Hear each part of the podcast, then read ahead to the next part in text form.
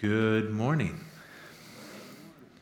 My name is Pastor John, and I'm glad that you're here worshiping with us today. The question I have for you today is what is your life about? What is your life about? What is your goal? Now, when I say goal, I'm not talking about the kind of questions that maybe you got when you were younger, or if you're in school, or if you're in college or something, or just getting married. I'm not talking about what's your specific life plan for the next five years. That's not the question I'm asking. I'm asking, what is it that you live for? What is the driving influence, the main purpose, the primary goal of your life? There's many different answers that people may come up with to answer that question. If someone's in a very desperate life situation, they may honestly say, My goal is just to survive, to make it to the next day. But I think for many of us, particularly in this context here in America, if you were to ask the average person what your goal in life is, they would probably say, To be happy. My goal is to be happy. Now, we may define happiness differently, and it may look different for different people. How we get there may be a different path, but we want to be happy. I think many of us come into life expecting that we will find happiness. We live our life striving for it. The founding documents of this country talk about life, liberty, and the pursuit of happiness. We make many of the decisions we do because we think if I make this decision, it will get me to a place where I can be happy. And I think having that idea in mind, that's human nature. But the question that we're going to look at today is how would Jesus answer the question? What his goal, what his purpose was? What is it that Jesus lived for? We've been going through the gospel according to Mark, and we've been learning about who Jesus is when we gather together here on Sunday mornings. Our passage today is Mark 10 35 through 45, and it will tell us what Jesus lived for. The particular episode, little story we're looking, we could also find in the Gospel of Matthew in chapter 20. But here in Mark, it's going to tell us that Jesus expected suffering in this life, and he calls us to serve others. Why does he do this? Because he tells us he came to earth not to be served, but to serve, and to be a ransom for our sin. So if you're not already there, please turn your Bibles to the Gospel of Mark. That's Mark chapter 10, Big 10, verses 35 through 45. So Mark, Big 10, Little 35. You could also use the blue Bible in the seat back in front of you. We will also put it up on the screens. Mark 10, starting in verse 35. And once you are there, I'd ask that if you are able, you please stand to honor the reading of God's word. And follow along, I'm going to read our passage for today. Again, Mark 10, I'm starting in verse 35. Verse 35 says, And James and John, the sons of Zebedee, they came up to him, they came up to Jesus, and said to him, Teacher, we want you to do for us whatever we ask of you. And he said to them, What do you want me to do for you? And they said to him, Grant us to sit, one at your right hand and one at your left, in your glory. Verse 38 Jesus said to them, You do not know what you are asking. Are you able to drink the cup that I drink, or to be baptized with the baptism with which I am baptized? And they said to him, We are able. Jesus said to them, The cup that I drink, you will drink, and with the baptism with which I am baptized, you will be baptized. But to sit at my right hand or at my left is not mine to grant but it is for those for whom it has been prepared. Verse 41 And when the ten, the other ten disciples heard it, they began to be indignant at James and John. And Jesus called them to him and said to them, You know that those who are considered rulers of the Gentiles lord it over them, their great ones exercise authority over them. But it shall not be so among you. But whoever would be great among you must be your servant. And whoever would be first among you must be slave of all. For even the Son of Man came not to be served, but to serve and to give his life as a ransom for many. Let's pray.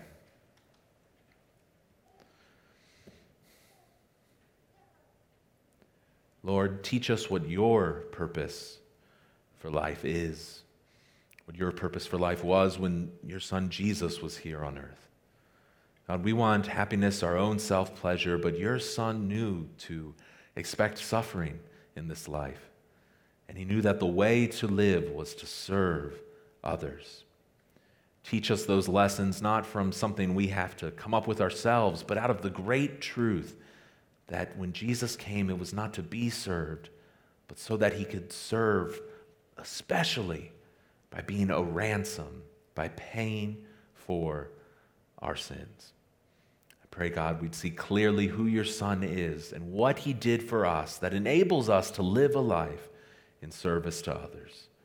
May Jesus be our focus this morning. It's in his name that I pray. Amen. You may be seated. So, again, we're looking at the question what did Jesus live for? What did Jesus live for? And instead of expecting happiness and pleasure in life like we often do, Jesus expected suffering. Jesus expected suffering in this life. When we get to this passage, Jesus is on his way toward the greatest suffering that could ever be experienced. He's with his disciples and they're journeying toward the city of Jerusalem. When he gets there, he is going to be arrested, he's going to be tortured, and then he will die in that city. That is where he is heading. In fact, in the passage just before this one, he predicted that all of this was going to happen to him. If we back up to verses 33 and 34, Jesus says to his disciples, See, we are going up to Jerusalem, and there the Son of Man will be delivered over to the chief priests and the scribes. They will condemn him to death Deliver him over to the Gentiles, the authorities, and they will mock him and spit on him and flog him and kill him. But the good news is, after three days, he will rise. That's what Jesus, that's what's in his mind, that's his expectation.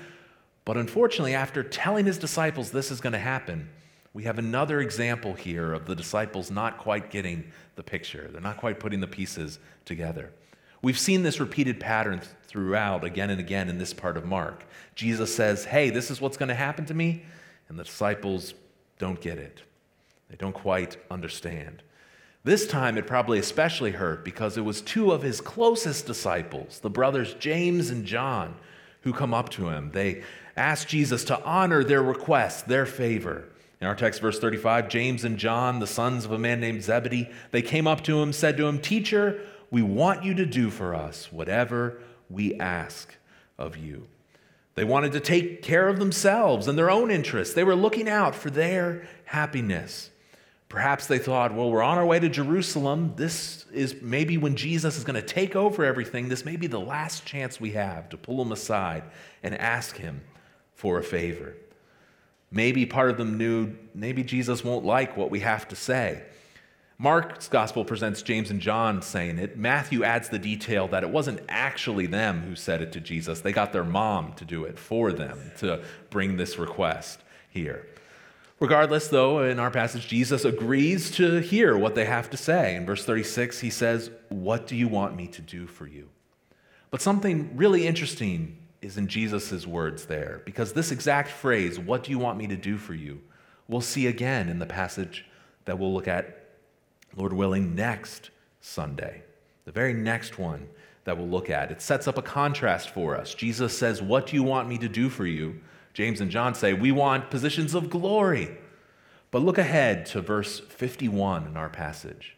In verse 51 in Mark 10, Jesus is talking to a blind man, and Jesus said to him, What do you want me to do for you?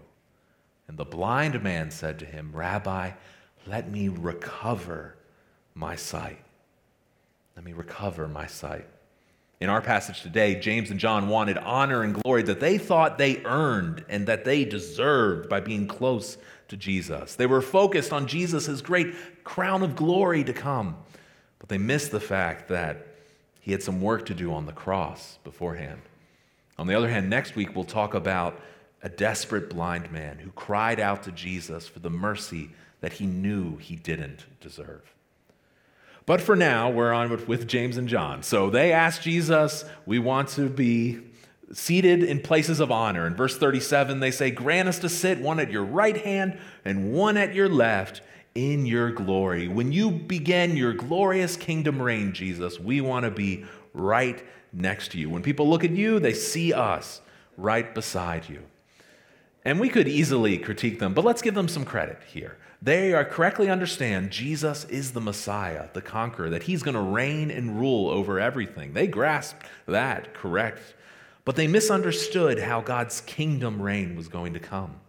They thought as soon as they got to Jerusalem, immediately Jesus would take over everything and set up his kingdom. But they'll discover that now's not the time for that. That comes later. And their request is incredibly selfish. Jesus just said he was going to die, and they said, okay, that's great, but when you get there, what is going to happen to us? They're asking for what they want and not thinking about what God wants. They expected that following Jesus is going to be joyful, it's going to be easy, and they were completely unprepared for the suffering that was to come. They also had a pretty inflated perspective on how important they thought they were. They thought we are essential to this whole enterprise coming together. And the truth is, Jesus would use James and John, but he didn't need them. They did not grasp what a leader of God's people needed to be, and so Jesus will have to tell them in the verses to come. Before we move on, though, there's also one more ironic thing here about verse 37 and their request to be on his right and on his left. Uh, I read this in scholar Danny Akin as he wrote about it. He said, At the time of our Lord's greatest glory, there were indeed men on his right and left, but they were not two apostles on thrones, they were two criminals on crosses. There would be a men on his right and his left, but it was when he was dying to pay for our sin, not in this king, immediate kingdom rule that James and John expected. Jesus tries to prepare them for it. In verse 38, he responds to James and John by saying, You do not know what you are asking for. He knows his glory, his reign is coming, but it would only be through and after a judgment of suffering. And so he asks them, Are you able to drink the cup that I drink, or to be baptized with the baptism that I'm to be baptized with? Are you able to experience this suffering? Well, let's talk about those words cup and baptism, though, real quick. By cup, he's referring to the cup of God's wrath. He's saying there's coming a moment when I am going to receive, I'm going to take, uh, you could say I'm going to drink God's wrath, his judgment against all wrong in the world. I am going to do that so that my people will not have to. That experience that Jesus had of taking God's wrath was the absolute worst experience that anyone on earth has ever, will ever, could ever experience. The worst experience in the entire universe. Jesus is getting all of the sin all at once, and God is pouring out his righteous, good anger on that sin all at one time. For each and every sin, Jesus is taking that anger, that wrath, that justice. Jesus knows that's going to be so bad that he himself asks God if he can get out of it. We see this in chapter 14 of Mark. In chapter 14, Jesus is praying to God and he says, Abba, Father, all things are possible for you. Remove this cup from me, this cup of wrath and judgment that's coming. Take it away. But he submits and says, Yet not what I will, but what you will. So, in a moment, James and John are going to claim that yes, they can take this cup. But the reality is, it would be impossible for James and John to take the same suffering that Jesus did. They will not die to pay for the sins of everyone who comes to know him. Jesus also, though, would describe this as a baptism. He says that it's a, a baptism in the sense that he's going to be washed over with God's wrath, overwhelmed by the flood of God's wrath. He has this divine, unavoidable appointment with the flooding wrath of God. As he says in the Gospel of Luke, I have a baptism to be baptized with, and how great is my distress until it is accomplished. Jesus knew from the beginning where things were going. He was expecting suffering. But he also knew that this cup of suffering would come before his crown of glory. And this baptism would come before he experienced eternal blessings. Now, James and John don't know that he's talking about that. So in verse 39, they boldly, or perhaps more accurately, foolishly say, Yes, we can take it. They said to him, We are able. They thought they were strong enough to do it. And if you've never read the Gospels or heard the story of Jesus, let me give you a little spoiler alert. They were not strong enough, they were not able to do it. They may have expected a hard battle, but they were unprepared for the suffering that would come. They were unprepared for Jesus, their leader, to suffer and die. When it came, when Jesus was arrested, James, John, and all the other disciples ran for their lives.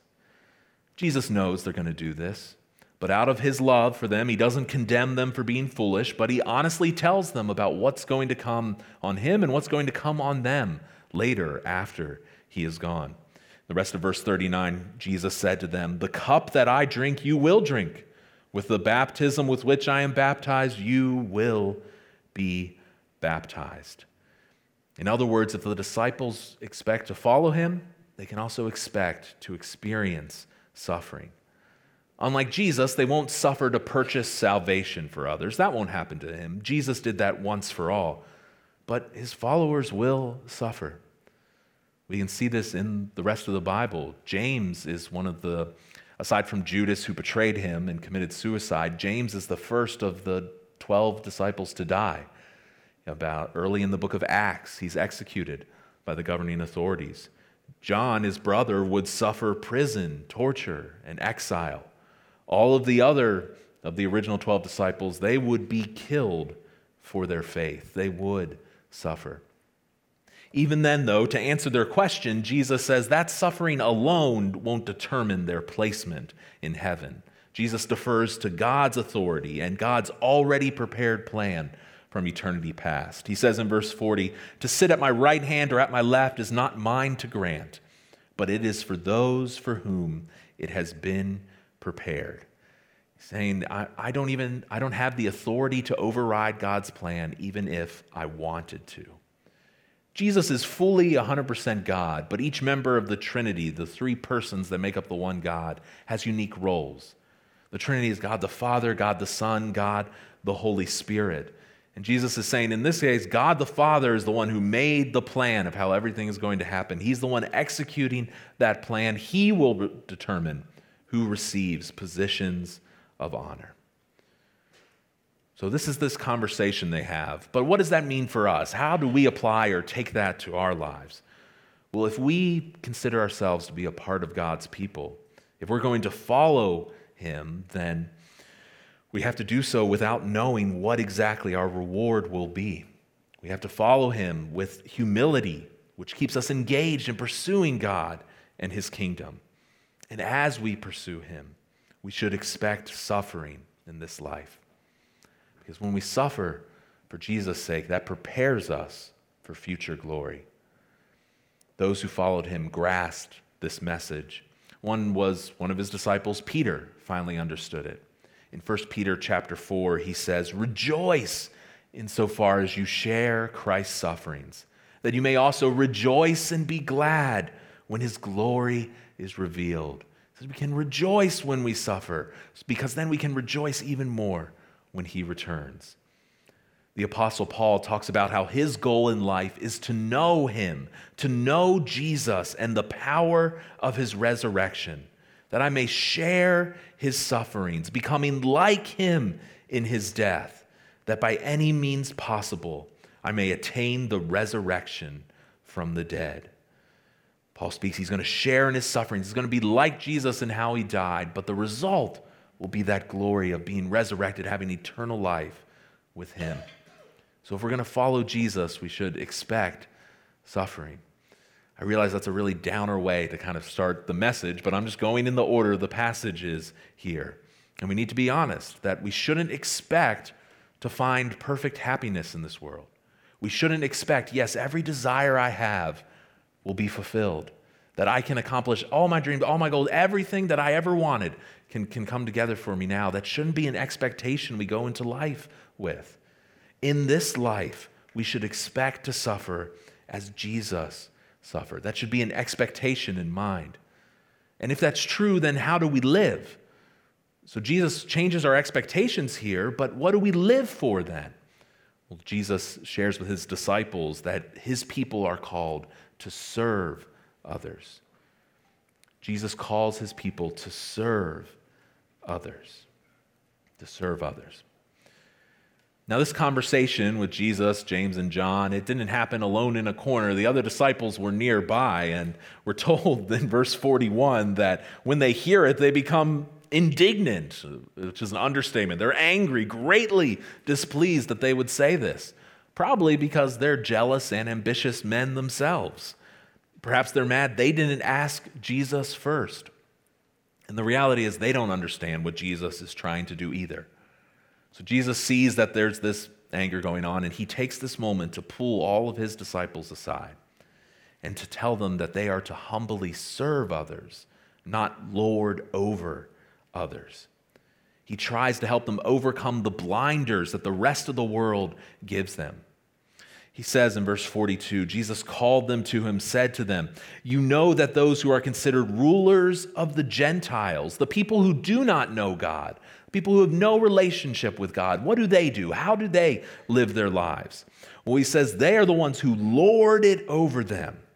They're the ones who domineer over others, try to control people for their benefit. He says they're great ones, they're high officials, they exercise or flaunt their authority over others for their own benefit. That's the way the rest of the world works. But he says in verse 30 through 43, it shall not be so among you. It should not be that way among God's people. Rather, whoever would be first, prominent, great among you must be your servant.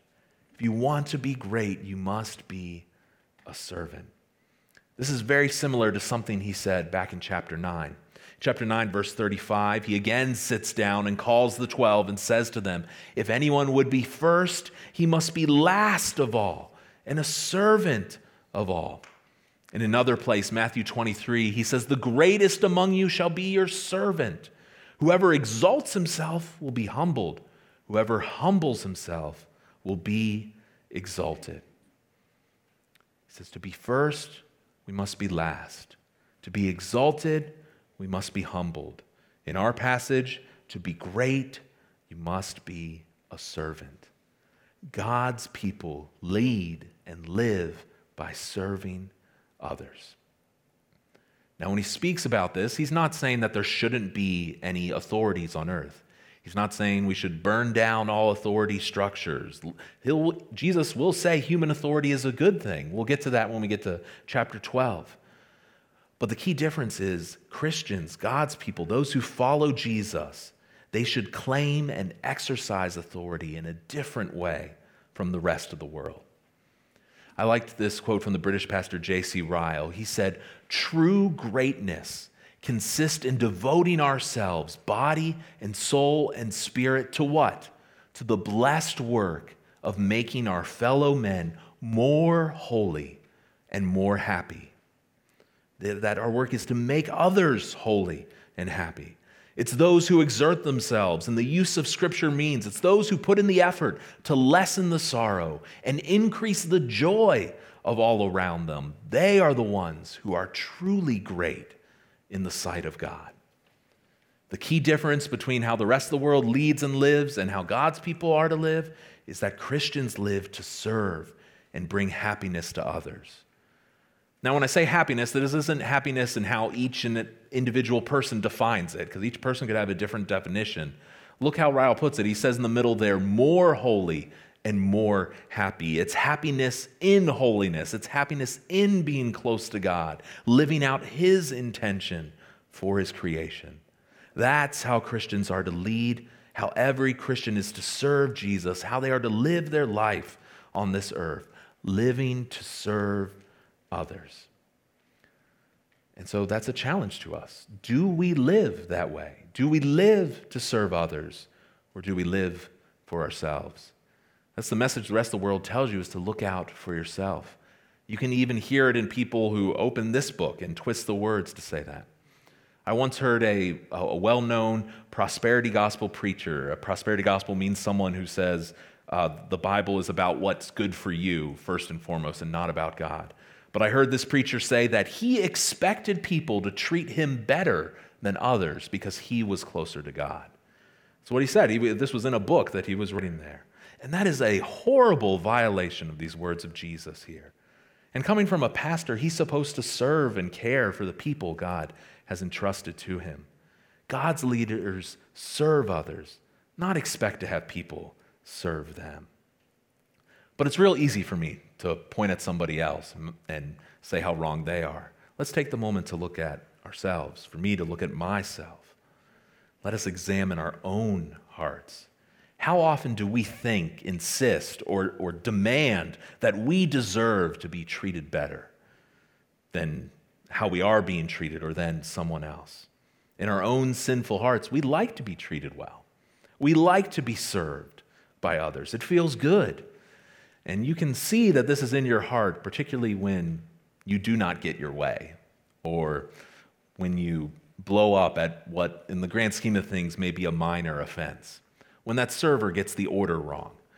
When that church member says something you don't like. When that family member won't do what you want them to do. We reveal our hearts that we really want to be served rather than serving others. What are we living for? To be served or to serve? Now, when I'm talking about this, let me caveat it a second. When I'm talking about serving, I, am not talking about things like somebody using these verses to sinfully abuse someone or, or letting other people take advantage of you. I'm not talking about that. I'm talking about putting in a good faith effort to always place the interest of others above your own. Pastor Ryle again gives a good example of this. He says, Blessed is the man who can sincerely rejoice when others are exalted, though he himself is overlooked and passed by. That's what it looks like. When others get what you want, are you able to rejoice then? Those are hard words.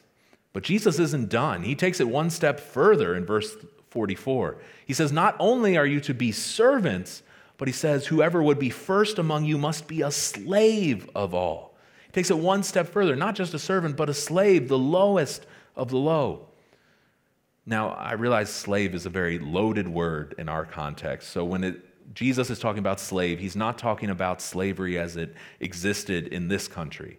That was a system that was sinfully based on the color of skin and kidnapping people from other parts of the world. That's not what he's talking about. And again, when he says slave, he's not saying that you have to say yes to literally anything someone asks you to do. That's not what he's saying. No.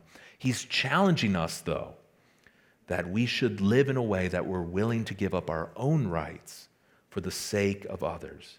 We give up what we think we deserve so that we can serve others. Because a slave is someone who has no rights. A slave is someone who has sold themselves to do what someone else wants. Jesus says his disciples should aspire to that kind of life, a life lived to do what someone else wants. Primarily the Lord, first and foremost, sure, but here he says how that works in others is living for their interest. That means we don't defend what we think we deserve, what we think we're entitled to. We sacrifice that right in order to serve others. And here's that big contrast between what he's saying and what James and John just said. James and John asked, Can we have positions of honor? They wanted glory and honor on this earth. Jesus says, Actually, the way for you to get that, James and John, is to lose glory and honor on this earth. One pastor, Jason Meyer, said, Jesus does not rebuke the quest for greatness. He doesn't tell them it's wrong for them to want glory. No, he redefines the quest by redefining greatness. He doesn't say to them, You shouldn't want to sit next to me on my right and left. That's a good desire. He says, You're going about this, though, the wrong way. True, we should want to be great, but true greatness is not about how high we climb. True greatness is actually closer to that game, the limbo. It's more about how low can you go. That's what Jesus is saying. Low to go. Humble yourself. That is the way you find greatness. It's okay, it's good to want glory and honor in eternity, but the way you get there is by giving up glory and honor now. That is the position that God directs his people to take. But that's not what we see in the rest of the world. And good examples of that type of service are often hard to find. But we can find them if we look for them. And today, after all, is, is Father's Day. So I was trying to think of examples of someone who had this kind of service. So I'm going to talk about my father. And he's not here today, so he cannot stop me, and I can say whatever I want about him. If you're visiting, my father's one of the elders here at the church. And as I was reflecting on this, I thought he's a model to me of putting others first. I'm actually going to, to expose some of his secrets to you. I'm not sure if you've ever noticed this, but when we have a church gathering with a meal, he does everything in his power to make sure he's the last person to get food.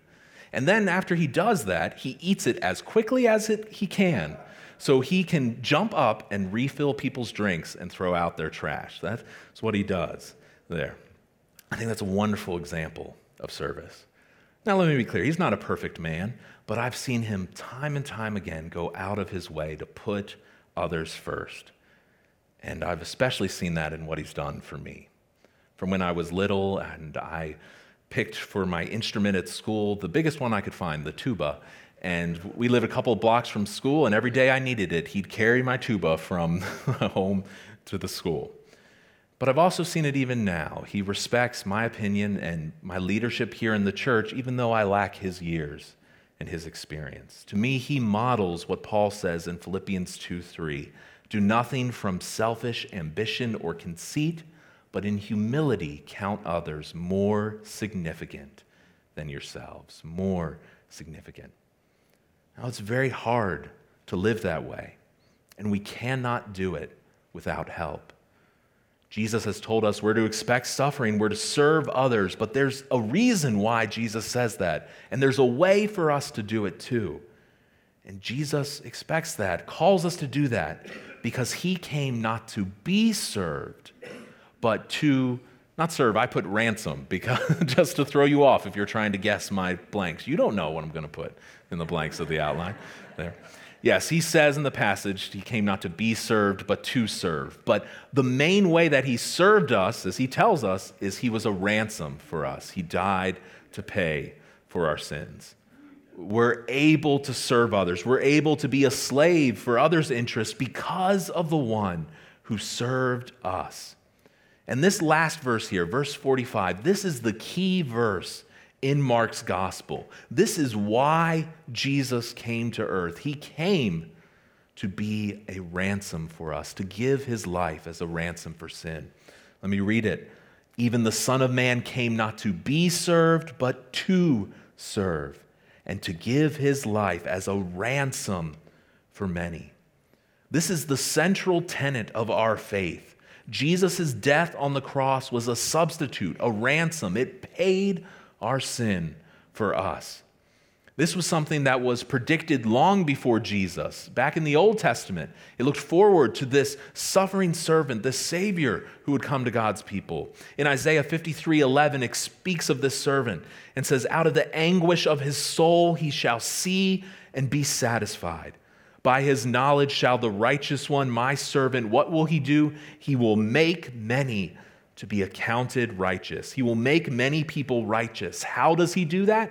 It says, He shall bear their iniquities, He shall carry their sins, He shall be a ransom for them. Jesus died on the cross as a payment to free us from our captivity from sin. Sometimes people talk about Jesus like he's an example. He's such a great example to us suffering. Yes, absolutely. But he actually did something in that suffering. He is the only one who can make us right with God. He died to pay the judgment that our sin, our rebellion deserved. His death on the cross, the Bible tells us, satisfied God's wrath.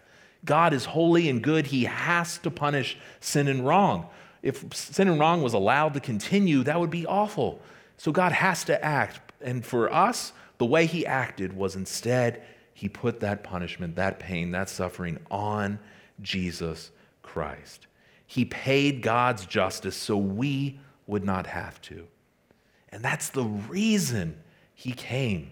That is the reason Jesus came, not to give us this wonderful example, not to give us the Bible, not to teach us wonderful things about how we live, though he does all of that. The reason he came was to pay for our sins, to ransom and save us.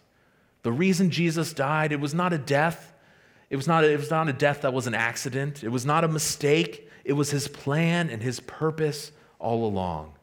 Because of what he did, we are able to be saved. It is the only way that we can be saved. Everyone who knows God has a relationship with him. Everyone who finds themselves in heaven owes that only to Jesus Christ.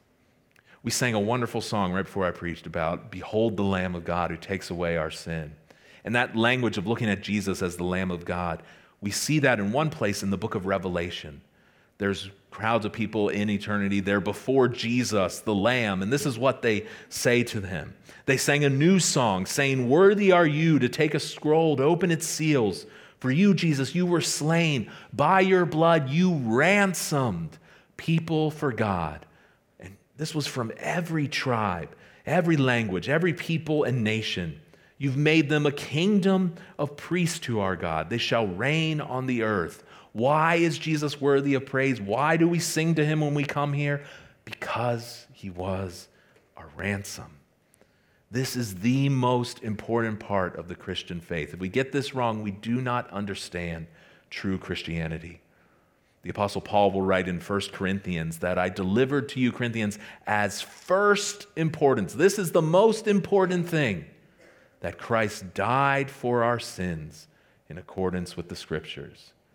That's not the end of the story, though, that he was buried and that he was raised on the third day. But that truth, he died for our sins, he was buried, he was raised on the third day, and all that is in accordance with God's word. That is what is most important. Because this is the central truth that guides our lives. If we know this, if we've turned from sin, embraced that, then Christ has paid our debt. We have complete, full, total access to God forever that can never be taken away because Jesus was our ransom, our payment. The sale is final, there is nothing else to be paid. He has saved us. But of course, I have to ask do you know that? Do you know Jesus in that way? Did he pay for you? The way you can know is that if you've turned away from your sin, if you've turned away from it, put it behind you, and trusted in His ransom for you. You know it if you've said, God, I admit, I know that I am a sinner. And I turn away from that and said, I believe, I trust in you. I commit to you, God. I confess that you are my Lord and Master. That is how you know Him. That is how you realize that His ransom can be applied to you that you can be bought out of slavery to sin into an eternal relationship with God. And if that has happened to you, that's also how Jesus changes us so that we're able to serve others. We want to serve ourselves, but because Jesus did that for us, he makes us able to show his love, his humility to other people. When he works that change, then everything looks different. It means if we're going to a room of people and we're looking for the genuine follower of Jesus, it will probably not be the loudest person in the room. It won't be the person with the most earthly power, influence, or authority. No, it'll be the one who best loves others and serves others. Now, that's a very upside down perspective. Because when you step out of these walls, the rest of the world will tell you you need to be strong, you need to be powerful, you need to be in charge.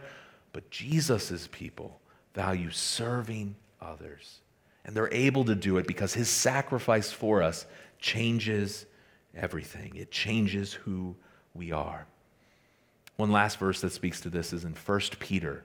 In 1 Peter, I, I put a little bit before and after to kind of get the context here, but this is Peter writing to believers. He says, If you call on him as Father, who judges impartially to each one's deeds, how are we to live?